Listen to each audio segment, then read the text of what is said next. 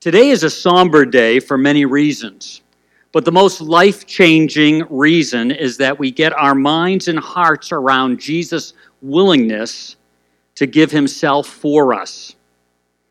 We can so easily move our hearts towards Resurrection Sunday, Easter, that too quickly we forget what it was like that first Good Friday.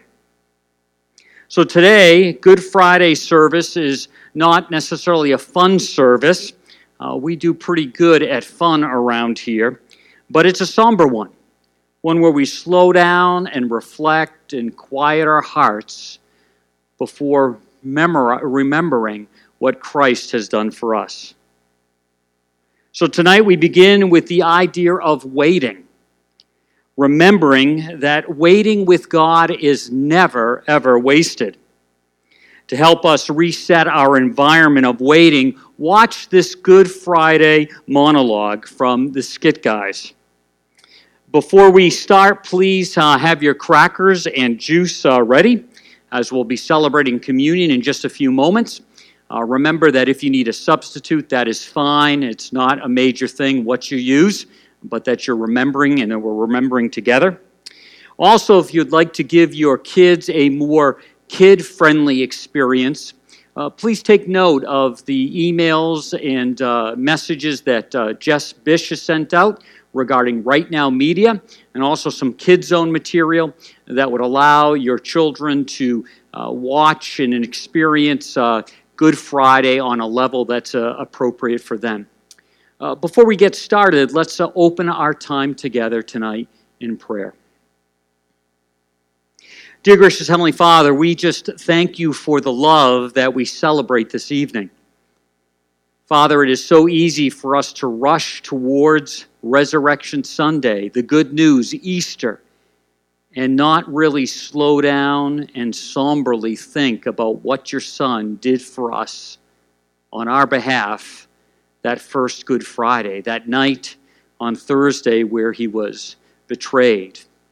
So, Father, we ask that our time together would be meaningful, uh, thoughtful, encouraging, and also revealing where our hearts are at when it comes to our walk with you, our communion with you, our understanding of you, and how we function in a world that really seems to have gone upside down.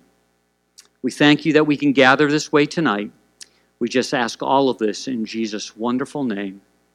Amen. It, was a different kind of Passover, to say the least. Um, I remember right when we sat down, Philip leaned over to me and he whispers, Hey, Thomas, I feel like something special's going to happen tonight. I looked at him. I said, I doubt it. I was wrong. Jesus got up from the table. He, he walked over and grabbed a basin of water and a towel. And I remember at the time thinking to myself, what's Jesus doing with the foot water? You know, I doubt he's going to wash somebody's feet. I was wrong. He knelt down and began to wash Bartholomew's feet.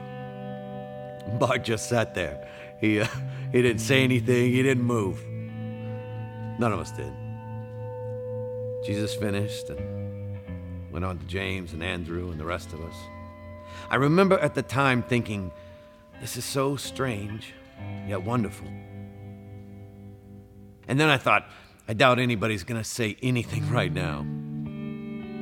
I was wrong. You know who broke the silence Peter. No way you're to wash a feet. I mean, that's what I told him. He could wash other people's feet, but he wasn't to wash mine. I looked at him and I said, Jesus, you're not to wash a feet. I mean, you're the king. And he looked at me and he said, Well, then you can have nothing to do with me. And I'm like, Ouch. Okay, wash my feet, wash my hands, wash my whole body if you have to. He looked at me and said, No, your feet will be fine, Peter. In the midst of him washing our feet, he teaches us servanthood. Then Jesus took some bread and some wine, he blessed it, and he served it to us. He said it was uh, a new covenant with his blood. And he said, um, Tonight, all of you will lose faith in me. I remember thinking right then, lose faith in you? Never. But I didn't say anything. I just sat there, I couldn't just sit there. I had to say something. So I looked at him and I said, Jesus, I love you. You can count on me. Everybody else may fall away, but I will not. You can count on me. He looked at me and he smiled and he said, Peter, you'll deny me three times for tomorrow morning. Ouch. The next thing I knew, we were wrapping things up and we were headed to the garden to pray. Once we got to the garden, um, it's, it just got crazy. Um, Jesus asked Peter, James, and myself to go further in the garden with him and pray, and we did. We tried. We kept falling asleep. Um, Jesus kept waking us up. I remember one time he said, The spirit is willing, but the flesh is weak. That's true. It's all a blur. Uh, and I think this whole mess got started because of Judas. Did he really think what he was doing was right? There. There he is. He's the one you want, the one praying by himself. Now, the others, they will come up and try to create some scene. But the one that I kiss on the cheek, that's the one you want. Now, 30 pieces of silver, right? That's what we agreed upon? 30 pieces. Forget about the rest. The one that I kiss on the cheek, that's the one you want. A kiss? Judas betrays Jesus with the kiss of a friend? Uh, then it, got crazy. Uh, Peter. Peter grabs a sword and he he cuts off this guy's ear. And Jesus Jesus reached down and picked it up and put it right back on the guy's head as if nothing had happened. And then, um, and then they took him. I'd love to tell you that we fought for him,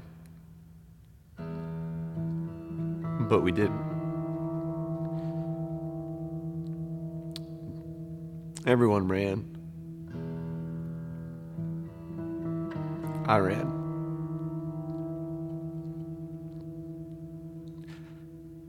I'm so ashamed. What have I done? What have I done? Was I so stupid to think that I've killed him? I've killed him. I've crucified Jesus.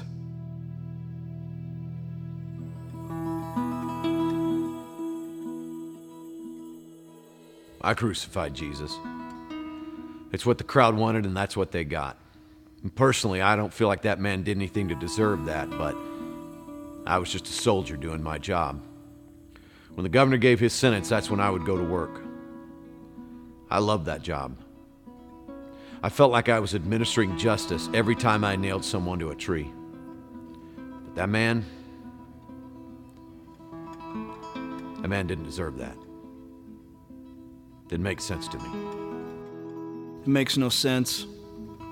There I was, rotting in a jail cell for stealing, murdering. You name it, I've done it. And I knew the next time I stepped foot outside that jail cell, well, and that was it.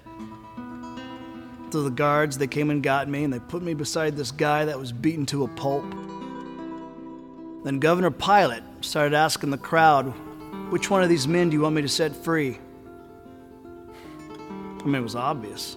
I mean, the crowd, they're going to say, Let Jesus go. And then I was going to tell them where they could go.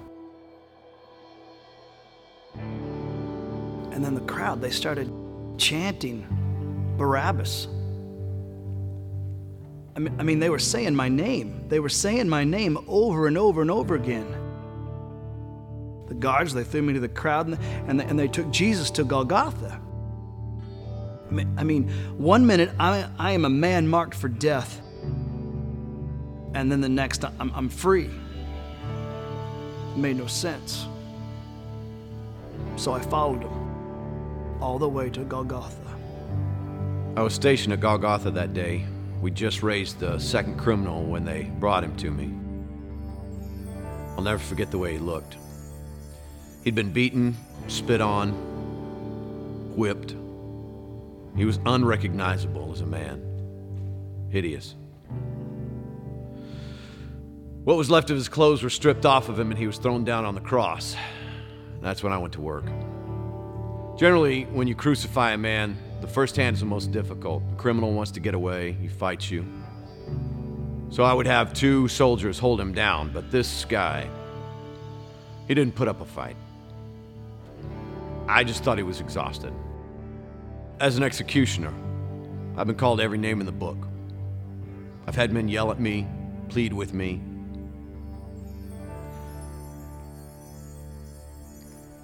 But I wasn't prepared for that. He looked at us. He looked at me. And he said, Father, forgive them. They don't know what they're doing. He forgave me. Forgive them. He said, Forgive them. Who is he? Forgive. Should have been me up there. I was the one that was supposed to be hanging on that cross. He took my place. Then I looked up, and I remember he took a uh, deep, agonizing breath, and he said, It is finished. And then he died. Surely, this man was the Son of God.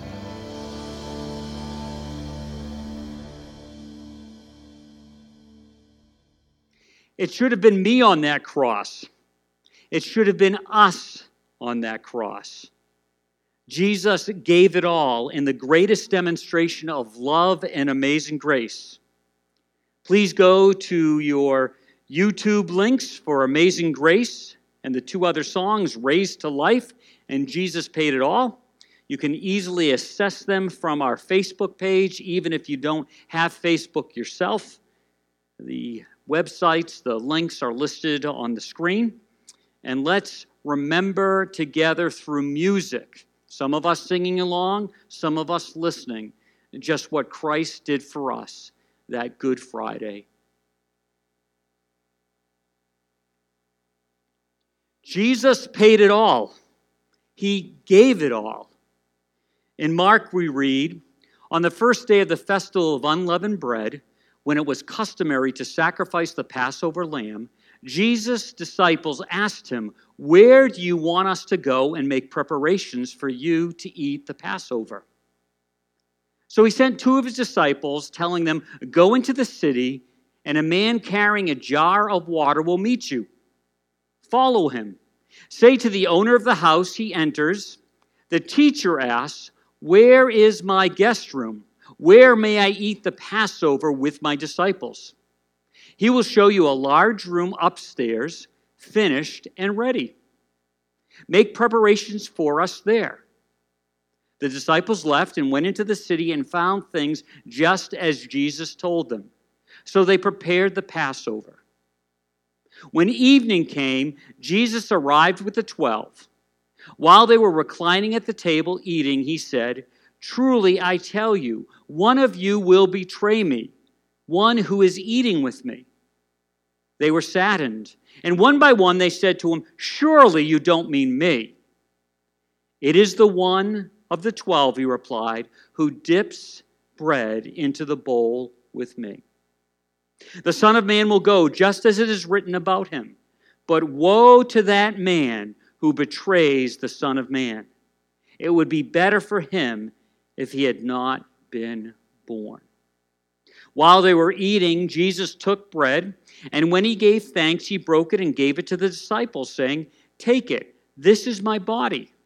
Then he took a cup, and when he had given thanks, he gave it to them, and they all drank from it. This is my blood of the covenant, which is poured out for many, he said to them. Truly I tell you, I will not drink again from the fruit of the vine until that day when I drink it new in the kingdom of God. There's something very special about experiencing communion, the Lord's Supper, in our homes. In a sense, it's a reminder that Jesus isn't to be just the center of the local church, but he's to be the center of our homes, of our real life, of the place we live, play, spend time with family and friends, our home. So, this opportunity to celebrate the Lord's Supper in our homes is very meaningful, it's very powerful for us. Now, remember, when we partake of the Lord's Supper, it can really be a reorientation of all that is important for life, beginning with who God is. When thinking about partaking of the Lord's Supper, when celebrating the Lord's Supper, I like to remind myself and remind us about who God really is. In Psalm 103, we read, God is sheer mercy and grace, not easily angered. He's rich in love. He doesn't endlessly nag and scold, nor hold grudges forever. He doesn't treat us as our sins deserve, nor pay us back in full for our wrongs. As high as heaven is over the earth, so strong is his love to those who fear him. And as far as sunrise is from sunset, he has separated us from our sins. As a parent feels for their children, God feels for those who fear him. He knows us inside and out. Communion is a symbolic expression. The elements, the crackers, the juice, or whatever you have to use on this occasion, whatever you have is available, are symbolic. They, they remind us of what Christ has done for us. We have to remember that grace is not dispensed or given out by receiving communion. But what makes remembering, celebrating communion so significantly spiritual is it helps put us back, our lives back in perspective. It refocuses us, it recalibrates us. So while there's nothing magical about these elements per se, what can happen in a person that said yes to Christ's heart is, is um, just incredible. Because as you and I celebrate communion, if you've heard me talk about often, uh, we look back, we look back to that uh, Good Friday and that resurrection. We look back to Christ giving his life. Uh, we also look within. We remind ourselves of where our relationship with God is. We have to ask ourselves are we moving forward with our relationship with God? Have we put it on the back burner? Is there some kind of thing that's, uh, in a sense, causing static on the line? We call that sin that's interrupting our closeness with the Lord.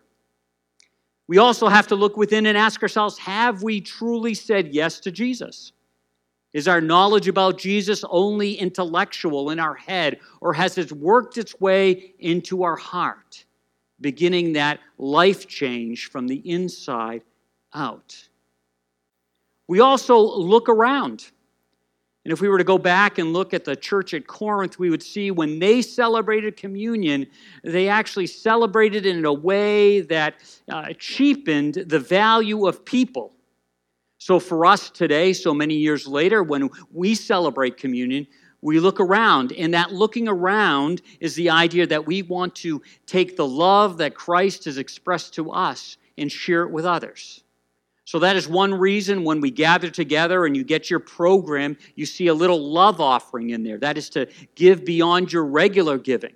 That's just scratching the surface. There are many ways we can look around and demonstrate the love of Christ. But we also can help with, with actually acts of service for those in our church family and those in our community. We also look forward.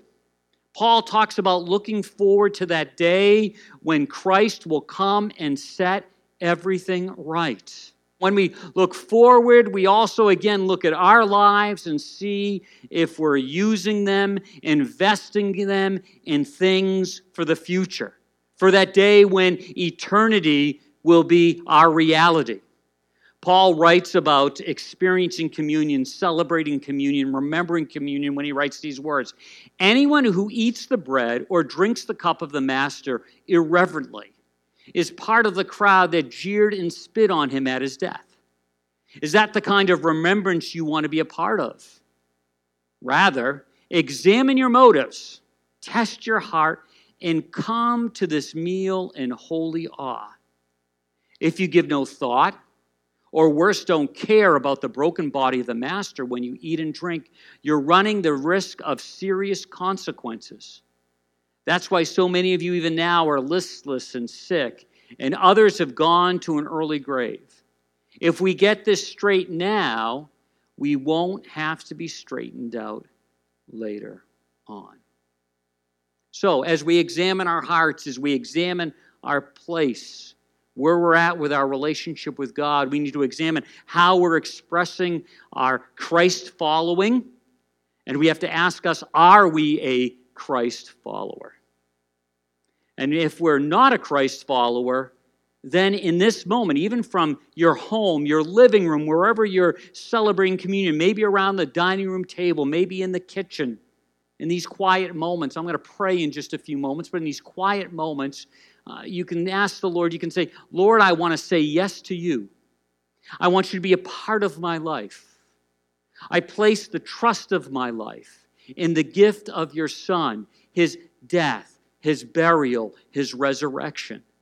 And Father, I want you to come into my life, for the Holy Spirit to join my life, to connect with me. And I want to do the best I can to follow you from this moment on. And then when you celebrate communion, you can celebrate as the reality of your life. Let's pray together. Gracious Heavenly Father, once again, we thank you for the gift of your Son. We're thankful that He forgives our sins, our self centeredness, our disobedience, whatever that looks like in our life, and that He actually separates it as far as the East is from the West. If there's a person right now that has not said yes to you, we ask that in the place of his heart, he or she would say yes to you. And for those of us who have said yes to you, we ask that our relationship with you would be close, would be tight. And if there's things that are creating static on the line, if you will, that you would help us address those, repent of those, change our thoughts regarding those things, and then our actions. So I ask that as we continue to celebrate, as we partake of these elements that represent Jesus' body and his blood, that this would be truly a reality of all of our lives. We thank you. In Jesus' wonderful name, amen.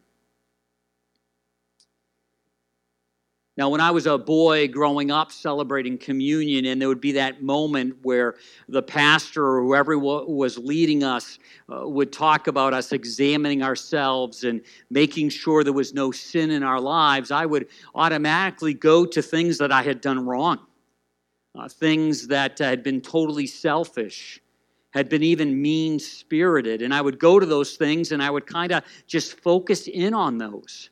I wouldn't let those go. And, and so communion really became a moment of just kind of thinking about my inadequacies. And maybe that is a part of communion, but that's just a part of it. You see, really, communion is a celebration because we celebrate that we have been freed from our sin, that God has paid the penalty of our sin, and that those sins, those disobedience, those uh, marks of selfishness are not held against us, are forgiven. I love what uh, the psalmist David writes. He says, Count yourself blessed. How happy you must be. You get a fresh start, your slate's wiped clean. Count yourself fortunate. God holds nothing against you, and you're holding nothing back from Him. When I kept it all inside, my bones turned to powder. My words became day long groans. The pressure never let up. All the juices of my life dried up. Then I let it all out. I said, I will make a clean break of my failures to God. Suddenly, the pressure was gone, my guilt dissolved, and my sin disappeared. See, when you and I come to Christ, when you and I come to God with a repentant heart, He forgives us. And so, as we celebrate communion and those things have been brought to our mind, we don't just stay in that place. We move on, and we can move on quickly. That Christ has paid the price for those sins. Yes, we may need to make some course corrections in our life, but we don't just stay there. We celebrate Christ's adequacy to forgive us of our sins. So, on that night that Jesus was betrayed, on that night where Jesus celebrated communion, that would have actually been Monday, Thursday, last night, he gave thanks, Jesus that is, he broke the bread and said, This is my, this is my body, which is for you. Do this in remembrance of me. Let's remember our Lord and Savior together.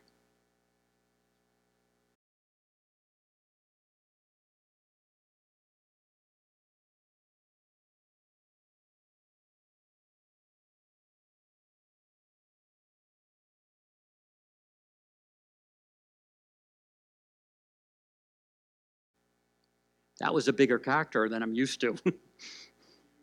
In the same way, after supper, he took the cup, saying, This cup is the new covenant in my blood. Do this whenever you drink it in remembrance of me.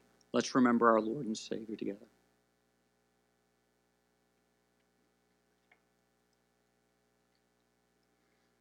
Then Paul continues on and writes, For whenever you eat this bread and drink this cup, You'll proclaim the Lord's death until he comes. So that's the idea of looking forward. When you and I celebrate communion, we look within, we look back, we look forward, we look around. It's interesting that after they celebrated that first Lord's Supper together, they went out, and we read in Mark again when they had sung a hymn, they went out to the Mount of Olives. You will all fall away, Jesus told them. For it is written, I will strike the shepherd, and the sheep will be scattered. But after I have risen, I will go ahead of you in Galilee. Peter declared, Even if all fall away, I will not. Truly, I tell you, Jesus answered, Today, yes, tonight, before rooster crows twice, you will disown me three times. But Peter insisted empathetically, Even if I have to die with you, I will never disown you. And all the others said the same. They went to a place called Gethsemane. And Gethsemane was on the Mount of Olives, but it actually, Gethsemane means the olive press. And the symbolism is strong there that this would be, in a sense, the olive press, the press for Jesus and his disciples. So they went to a place called Gethsemane, and Jesus said to his disciples, Sit here while I pray. He took Peter, James, and John along with him, and he began to be deeply distressed and troubled. My soul is overwhelmed with sorrow to the point of death, he said to them. Stay here and keep watch. Going a little farther, he fell to the ground and prayed that if it be possible, the hour might pass from him. Abba, Father, he said, everything is possible for you. Take this cup from me, yet not what I will, but what you will. Then he returned to his disciples and found them sleeping. Simon, he said to Peter, Are you asleep? Couldn't you keep watch for one hour? Watch and pray so that you will not fall into temptation. The spirit is willing, but the flesh is weak. Once more, he went away and prayed the same thing. When he came back, he again found them sleeping because their eyes were heavy. They did not know what to say to him. Returning the third time, he said to them, Are you still sleeping and resting? Enough. The hour has come. Look, the Son of Man is delivered into the hands of sinners. The disciples Jesus' closest friends did not realize what was coming next. Their expectations were about to be crushed, and they were about to be left with no anticipation. As in the mornings, think it over that I've been sending out Monday through Friday, I'm guessing they missed the concept of waiting with God is never wasted. Jesus was in the habit of waiting with God, and it was never wasted. He would often slip away, sometimes to a mountainside, squeezing every drop of strength from waiting with God. A couple of times that meant a night of prayer. This time, in prayer in the garden, he was doing it again. Jesus was experiencing the reality of Psalm 46. God is a safe place to hide, ready to help when we need him. We stand fearless at the cliff edge of doom, courageous in sea storm and earthquake, before the rush and the roar of oceans, the tremors that shift mountains. Jacob's wrestling God fights for us. God of the angel armies protects us. Why do you think he could feel safe, Jesus that is, in waiting with God? Jesus knew what was about to happen. He was waiting with God till he would wait no longer. And he waited alone. We're told to wait with others, but he tried to wait with others, but he waited alone, far from human connection, as his friends were asleep. All of us have before us the ability to wait with God, to wait in such a way that we can feel safe even at the cliff edge of doom, we can be fearless. Verse 42, back to Jesus as he's being arrested, says, Rise, let us go. Here comes my betrayer. That's a statement of fearlessness. That's a statement of courage little farther down in 46, and again, Jesus is living this out. It reads, Be still and know that I am God. Jesus in that garden was still and knew that God was God, and his waiting with God would not be wasted. We can own that deep down within our souls because of Good Friday then Quiet Saturday, then Resurrection Sunday. I love the way Eugene Peterson paraphrases those words of Psalm 46:10. He writes, "Step out of the traffic, the noisiness of life. Take a long, loving look at me, your high God, above politics, above everything. Above everything. Anything can fit in that category. Above heartache, above job loss, above business problems, above boredom, above all the messages coming from us from different sources a noisy world, a newsy world, a COVID 19 world, all those noises of life. We can step out of that noise, out of that traffic, and take a long, loving look at God our Father. Jesus regularly did that. That's what gave him the strength to face that edge at the cliff. It gives him an inner strength and a strength that can be ours. That's why the rest of the account in Mark goes this way Rise, let us go. Here becomes my betrayer. Just as he was speaking, Judas, one of the twelve, appeared with him with a crowd armed with swords and clubs, sent from the chief priests, the teacher of the law, the elders. Now the per- betrayer had arranged a signal for them. The one I kiss is the man. Arrest him and lead him away under guard.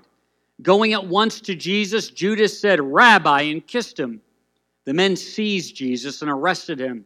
Then one of those standing near drew his sword and struck the servant of the high priest, cutting off his ear. Am I leading a rebellion, said Jesus, that you have come out with swords and clubs to capture me? Every day I was with you, teaching in the temple courts, and you did not arrest me. But the scriptures must be fulfilled. Then everyone deserted him and fled. After a horrific night that Friday morning, it was now nine in the morning when they crucified him. The written notice of the charge against him read, The King of the Jews. They crucified two rebels with him, one on his right and one on his left.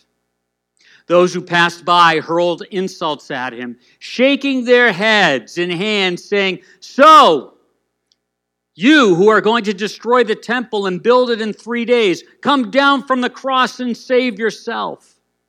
In the same way, the chief priests and the teachers of the law mocked him among themselves.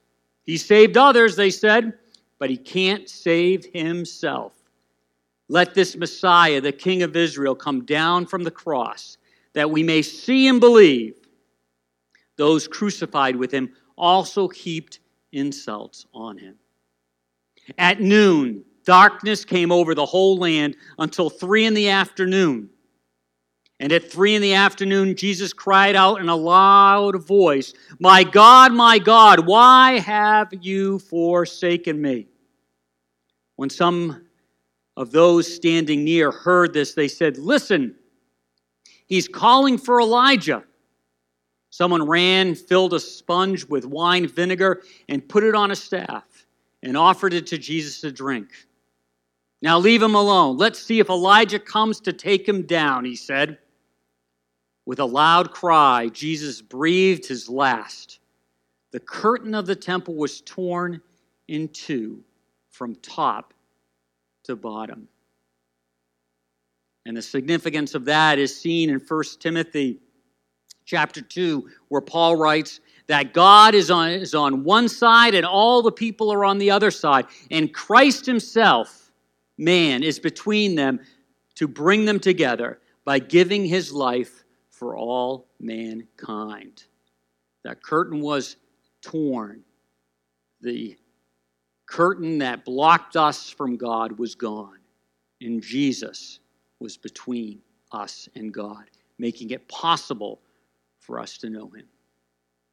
Now, usually at the end of our Good Friday services, I will say something like this. Before we head to our homes, I want to mention that we should leave in the spirit of Good Friday. Not a lot of talking, not a lot of visiting.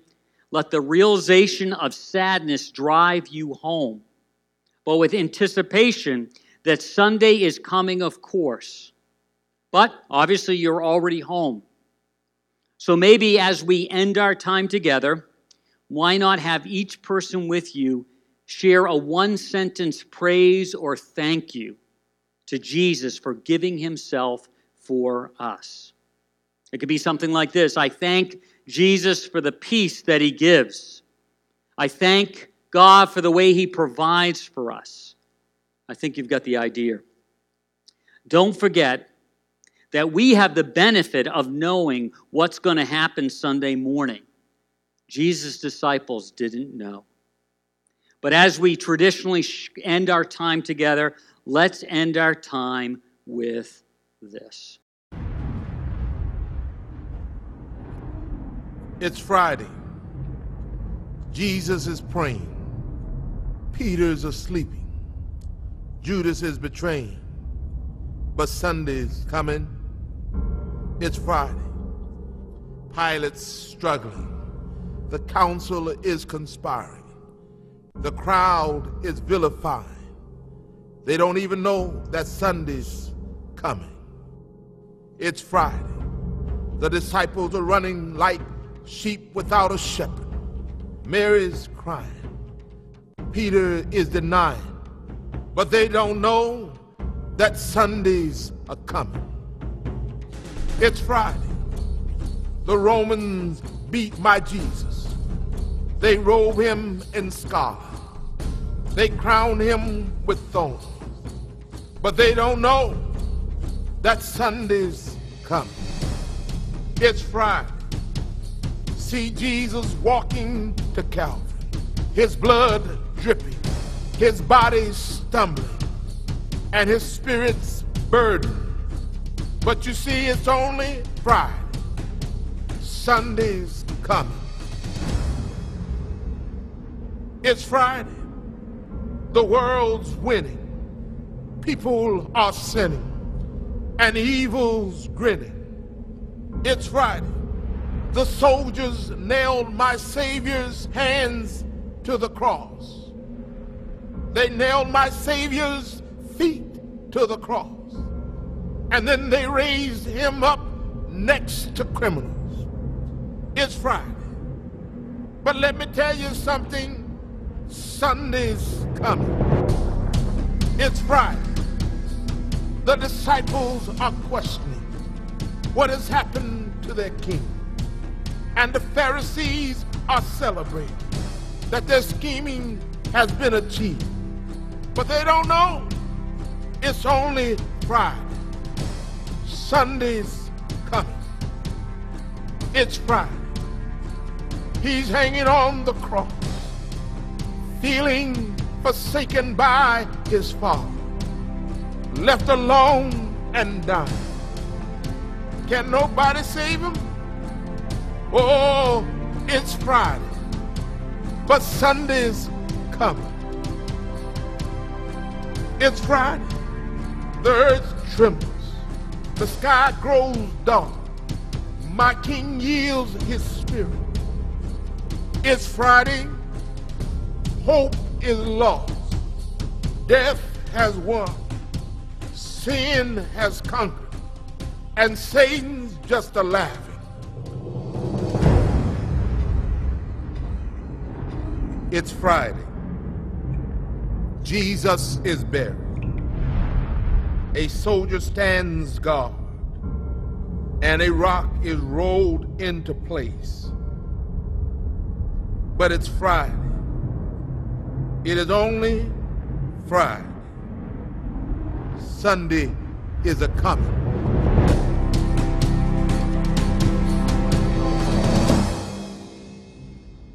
God be with you, for Sunday is coming. Hope to see you soon. Take care and be well.